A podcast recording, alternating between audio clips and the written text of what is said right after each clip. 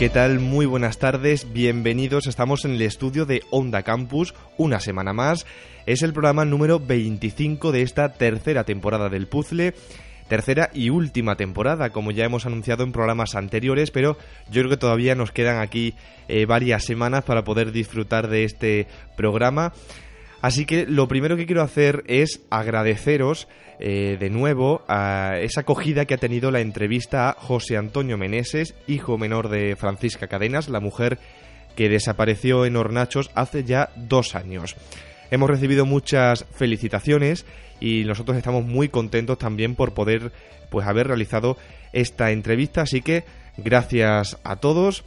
Les habla José García y os recuerdo que podéis interactuar con nosotros en nuestras redes sociales, en Twitter, arroba el OC y en Facebook podéis encontrarnos por Puzzle Miembros. Comenzamos.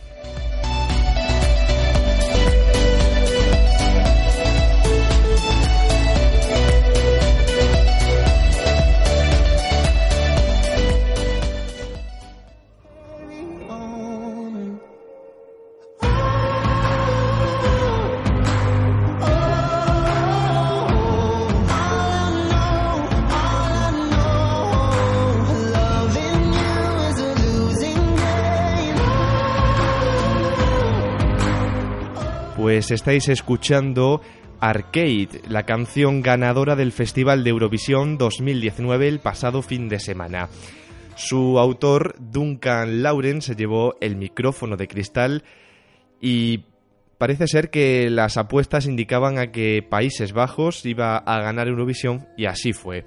Seguido de Italia, que quedó en un segundo puesto, una muy buena propuesta también por lo que el festival se desarrolló, pues como todos los años, con mucha música y muchas sorpresas también que nos llevamos con algunos de los países. Pero vamos a escuchar ahora esa segunda segundo puesto para Italia.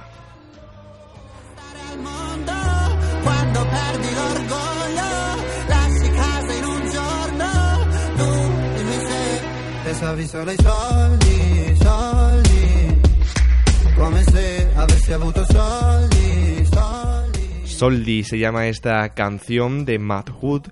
Y bueno, nosotros lo que nos interesa eh, sobre todo es España. Puesto número 22 este año, son 5 años ya consecutivos quedando eh, por debajo del puesto 20, eh, abajo de, de la tabla. Y yo quiero hablar de la puesta en escena que llevábamos este año. Yo creo que hemos arriesgado y hemos llevado pues una canción que nos representaba al 100%, la puesta en escena era muy buena y la actuación de Mickey fue brillante. Yo cuando la... A ver, este año había muchas expectativas en cuanto a nuestro país y todos creíamos que, bueno, pues teníamos esa esperanza de que podíamos quedar con esta canción pues dentro del top 10. Eh, luego, pues el resultado ya lo sabemos, puesto 22, para mí muy injusto este año. Pero yo creo que España tiene que mm, arriesgar más mm, con una canción que esté al nivel, yo creo, de lo que significa Eurovisión. No quiero decir con esto que las canciones que hayamos llevado otros años no, no tuvieran nivel, pero yo creo que estamos hablando de Eurovisión, un espectáculo a nivel mundial, y yo creo que tenemos que buscar un tema y sobre todo un artista también que encajen a la perfección y que destaquemos, porque si, si no destacas no vas, a, no vas a estar arriba en las casas de apuestas y entonces Europa no se va a fijar en ti. Y en cambio, pues si destacas, estás arriba en las casas de apuestas, se habla de ti, ya empieza a haber eh, pues muchas personas en Europa que empiezan a seguir tu canción y entonces pues hay muchas posibilidades. Yo, mm, en cuanto a las votaciones, ha sido un poco injusto. El, como ya sabemos, se dividen en dos. Tenemos las votaciones del público y las votaciones del jurado profesional.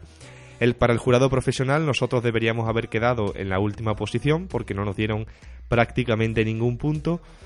Y para el público, que me sorprendió mucho, nos dieron 53 puntos. Para el público deberíamos haber quedado en la posición número 14 yo, yo me hubiera conformado con, eh, con esa posición, pero bueno, para el público en el 14, para el jurado en el último, la media entre los dos, pues es el puesto 22 en el que quedamos. Y nada, yo espero que el año que viene eh, Televisión Española, que este año por cierto lo ha hecho muy bien, pero espero que se empiecen pues, no sé, a tomar medidas para y se hagan reuniones para ver un poco, mm, no sé, qué puede funcionar, qué podemos hacer, qué artista podemos llevar, porque yo creo que es hora de que España demuestre, porque tiene mucho nivel y mucho potencial para, para llevar a este festival de Eurovisión. Y yo propondría un artista que yo creo que arrasaría y nos haría ganar, y es Rosalía. O quizás eh, Diana Navarro creo que es un, un, artista muy potente para este Festival de Eurovisión. Yo creo que esas son mis dos propuestas. Pero bueno, a ver qué decisiones toma Televisión Española para el próximo año. Y yo creo que sí, que tras cinco años de fracaso en Eurovisión, eh, yo creo que el año que viene se, se van a hacer las cosas de otra forma y yo creo que va a ser nuestro año.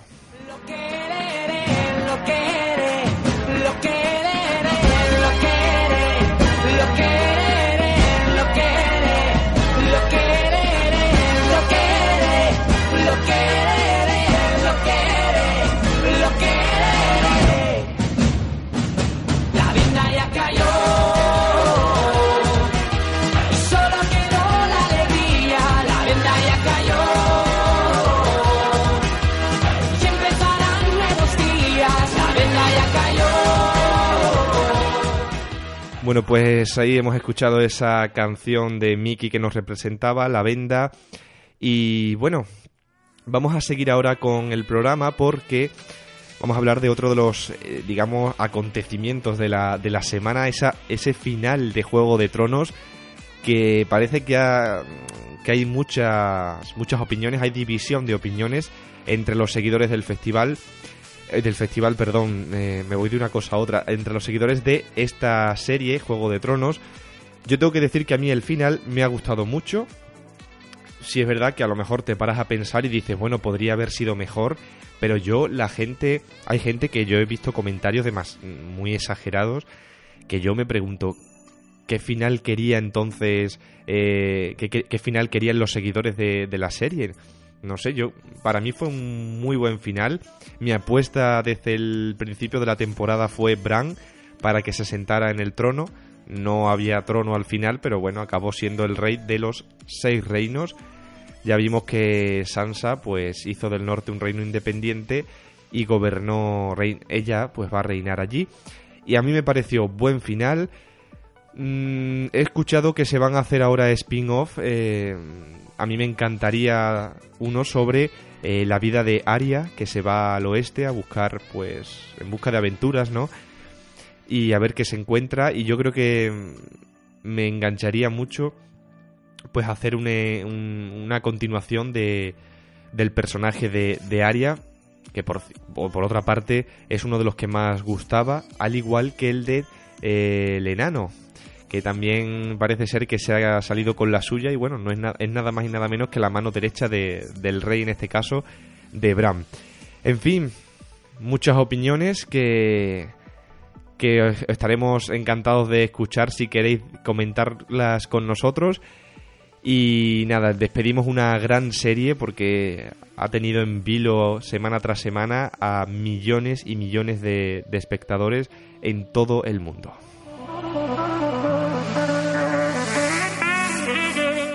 Y no podemos dejar de lado un tema muy importante en nuestro país, que son las elecciones municipales, europeas y autonómicas 2019.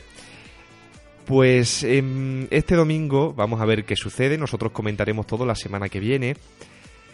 Pero eh, quiero deciros que Canal Extremadura, no sé si lo habrán, habréis visto, eh, Canal Extremadura ha organizado un debate bajo el nombre Extremadura Decide y en el que pues los siete principales candidatos que optan a la los siete aspirantes que optan a la presidencia de la Junta de Extremadura pues han debatido en Canal Extremadura Televisión, en Canal Extremadura Radio, mm, pues eso, mm, sus propuestas. Eh, yo tengo que decir que he visto el debate completo y bueno, había un, se dividía en bloques y el bloque final que era un bloque libre en el que los eh, candidatos pues podían interrumpirse entre ellos y lanzar propuestas o mm, Yo creo que hay candidatos que no lo han sabido aprovechar muy bien. En fin, yo lo recomiendo porque puede que haya muchos extremeños que estén indecisos. Yo, por ejemplo, tenía muy claro mi voto para, para estoy hablando de las autonómicas. Tenía muy claro mi voto, pero eh, no es que haya cambiado de decisión tras ver el debate, que también me ha ayudado un poco, pero bueno, mm, al, final, al final lo que quiero decir es que he cambiado de, de voto y lo que se suele decir que es muy importante que vayamos este domingo todos a votar. Ya os digo, os recomiendo que veáis este debate, lo hemos compartido en nuestras redes sociales y también os recuerdo que en nuestro canal de YouTube tenemos nuestra entrevista a Guillermo Fernández Vara y también os vamos, vamos a escuchar ahora los, eh, pues algunos de los momentos que vivimos aquí en el estudio con Mari Carmen Flores, cabeza de lista del partido extremeños. Vamos a escuchar la, vamos a escuchar algunos de los momentos de su entrevista y como os digo, la tenemos también en YouTube y en nuestras redes sociales compartida la entrevista al presidente de la Junta de Extremadura, que vamos a ver si continúa con su cargo a partir de, de este domingo.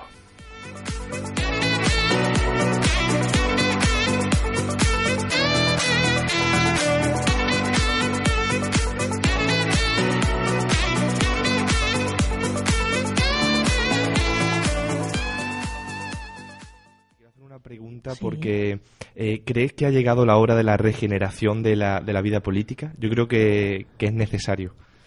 Hace mucho tiempo que hace falta este cambio. Lo que pasa que, por desgracia, aquí en Extremadura y sobre todo más en la provincia de Badajoz, es, va muy lento. Nosotros llevamos luchando, ya te digo, más de 25 años por, con esta idea, con este proyecto y todavía en lo que es la provincia de Badajoz es como muy lento. En la provincia de Cáceres tenemos la mayoría de los concejales. Nosotros tenemos ahora mismo como extremeños más de 100 concejales y unos 13 alcaldes. Y creo que ya es, tiempo del cambio, de que haya una opción nueva, una opción nuestra, que realmente conozca la tierra y, bueno, y luche por lo que realmente necesitamos, que es levantar Extremadura y que no se quede atrás y tenemos que avanzar como todas las regiones. Es mm, de verdad vergonzoso que tengamos en Extremadura las comunicaciones que tenemos, tanto por tierra como por aire. El tren, mm, no podemos pedir, que claro que queremos un AVE, pero necesitamos primero un tren de alta velocidad que realmente cubra las necesidades reales y con la infraestructura que tenemos. Es decir, hay que mejorar primero la infraestructura y hay que ir avanzando poco a poco el no tener estas comunicaciones, esta infraestructura hace que sea más difícil que las empresas se impongan aquí en Extremadura. Entonces, vamos a luchar por un tren digno, que no tengamos que ver como este verano los abuelos con las maletas a través del campo. Eso creo que es súper triste y los políticos no deben jamás de consentir que se vean y que tengan que vivir esas personas situaciones así. Bueno, los jóvenes también tienen su hueco en el, en el programa. Y mm, te quiero preguntar, ¿qué le dirías a un joven pacense, por ejemplo, que esté indeciso aún para, para el 26 de mayo? Que se informe, primero, que se plantee las opciones que haya, todas, y las vea. Es decir, no simplemente a lo que se lleva hoy o a los movimientos estos de, yo les llamo partidos de laboratorio.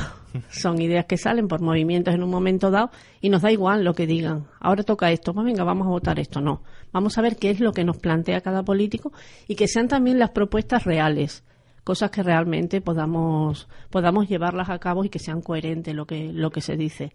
Y que, por supuesto, piense dónde está la situación que hay en aquí en Extremadura y qué es lo que más puede beneficiar a él a sus compañeros, a los ciudadanos y sobre todo a su región. ¿Qué, mm, qué, punto de vuestro programa le destacaríais, por ejemplo? Nosotros a los jóvenes pedimos eh, evidentemente hay algunas instalaciones que tenéis para los jóvenes, ¿no? Como tenéis un centro joven. Entonces, yo creo que a veces se queda pequeño ese centro joven, que hay colas, necesitáis esos centros jóvenes y luego las instalaciones deportivas que hay, hay que revisarlas. Es decir, tenemos, pero si no están acondicionadas es como si no tuviéramos. Entonces, revisar todas esas instalaciones, esos centros. También hay muchos edificios municipales que están cerrados y hay muchos colectivos de jóvenes que no tienen donde desarrollar sus actividades, reunirse. Entonces, eh, ubicarlos. apoyar, como os dije desde el principio, las iniciativas que ellos tienen y también apostamos por hacer viviendas sociales para gente joven, que bueno, que sean asequibles, que se puedan independizar, que, que ya tengan más o menos sus estudios y terminados y quieran empezar su vida, pues ayudarlos también en ese sentido. Y ahora, sinceramente, eh, ¿cómo ves Badajoz actualmente? Badajoz como ciudad. Veo una ciudad paralizada. Yo he vivido en otras ciudades, ¿no? Por necesidad me he marchado y he, y he tenido la suerte de poder volver. Y cuando vuelvo aquí es como si hubiera retrocedido en el tiempo. Porque yo veo que las demás ciudades avanzan rápidamente y en Badajoz es súper, súper lento. Es decir, Aquí nos movemos un tiempo, que es cuando están cerca las, elecciones, entonces arreglamos calles, empezamos obras, comenzamos cosas. y una vez que ya acaban las elecciones y ya está ubicado cada uno en su sitio, se paraliza la ciudad. Hmm. Se paralizan los proyectos. Aquí hay muchos proyectos en Badajoz que llevan 10, mm, 12 años paralizados. Y entonces, eh, yo para mí, Badajoz es una ciudad con, una proyección de futuro muy buena, pero parada. Pues qué bien. Después, yo después de leer el programa, la verdad, me gusta que haya partido, partidos así, porque a mí, por ejemplo, Badajoz, me encanta y creo que es una ciudad que tiene mucho potencial. Y bueno, para finalizar, pues te quería preguntar qué expectativas tenéis para las próximas elecciones. Pues yo tengo esperanza. Yo me gustaría, sobre todo también que la gente joven, que hay un cierto grupo de gente que se está motivando a, entrar en política, a estudiar, por ver qué es lo que tienen los partidos, que sea real, que lo vean. Y yo espero que nos contemplen como una opción más al ayuntamiento. Es decir, que no se vean siempre eh, la izquierda y la derecha, los partidos de siempre. No, que nos den opción, por lo menos yo, yo siempre digo que nos contemplen, que vean lo que nosotros queremos hacer y si realmente ven y les gusta la idea, que nos voten y que nos dejen trabajar y hacerlo. Y si no les gustamos, evidentemente, dentro de cuatro años hay otras elecciones para decirnos, mira, lo habéis hecho mal, no, lo siguiente, ya los vais. Pero nos tienen que dejar intentar hacerlo.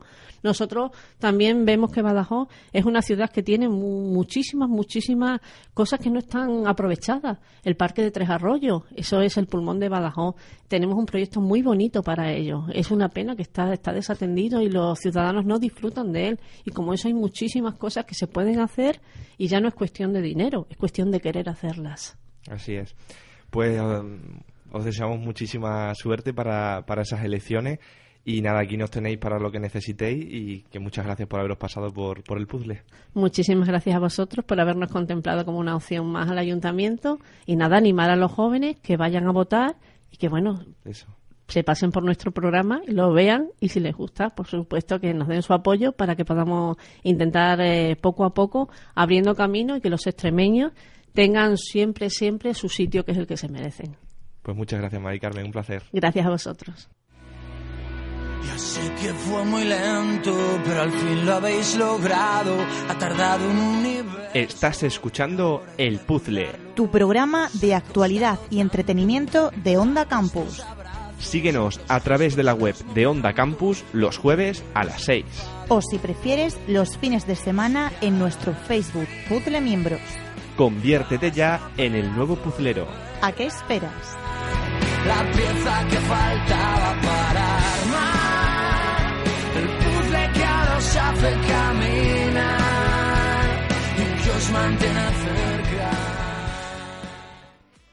Bueno, pues ya hemos escuchado mm, esos momentos, algunos momentos de la entrevista. Eh, como ya digo, hemos entrevistado a uno de los partidos eh, para mí desconocido hasta, hasta ahora, extremeños. Hemos entrevistado también el año pasado al presidente de la Junta, como ya hemos dicho, y teníamos en mente entrevistar a Francisco Javier Fragoso, el mm, actual alcalde de, la ciudad de Badajoz, pero bueno, eh, no hemos tenido, no hemos podido hacerlo, no hemos tenido tiempo y las elecciones son ya, así que esperemos, eh, aunque no podamos hacerlo antes de las elecciones, pero bueno, a lo mejor después, eh, las próximas semanas, antes de que acabe este programa, pues si podemos contactar y hablar un ratito con Fragoso, pues estaríamos encantados. La próxima semana comentaremos el resultado de estas elecciones.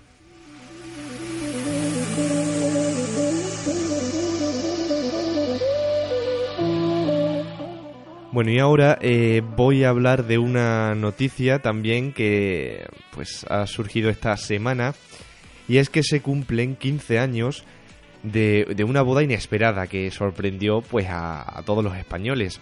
Les estoy hablando de Felipe y Leticia, son 15 años ya de matrimonio y bueno, a pesar de que don Felipe llevaba años anunciando que no se sentía obligado a casarse con una princesa, pues lo cierto es que el anuncio de su compromiso matrimonial con Leticia Ortiz Rocasolano, la periodista que presentaba el telediario de televisión española, pues sorprendió a la mayoría de los españoles. Los reyes de España llevaban siglos casándose con princesas y la opinión pública se había hecho una idea muy diferente sobre cómo debía ser la futura reina. Hubo incluso algún que otro periodista que calificó la boda como un salto en el vacío que puede salir bien.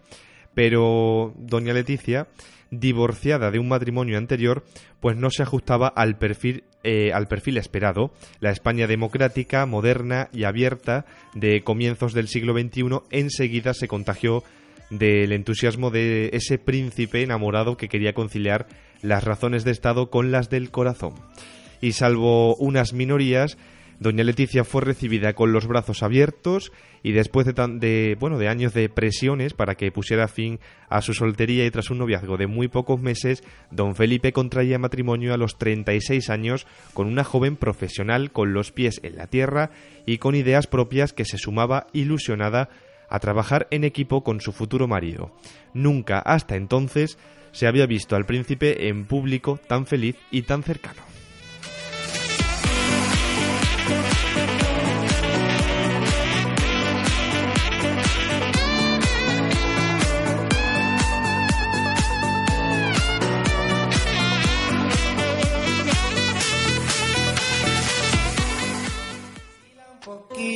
Que aunque yo me haga loquito, me encanta y lo sabe.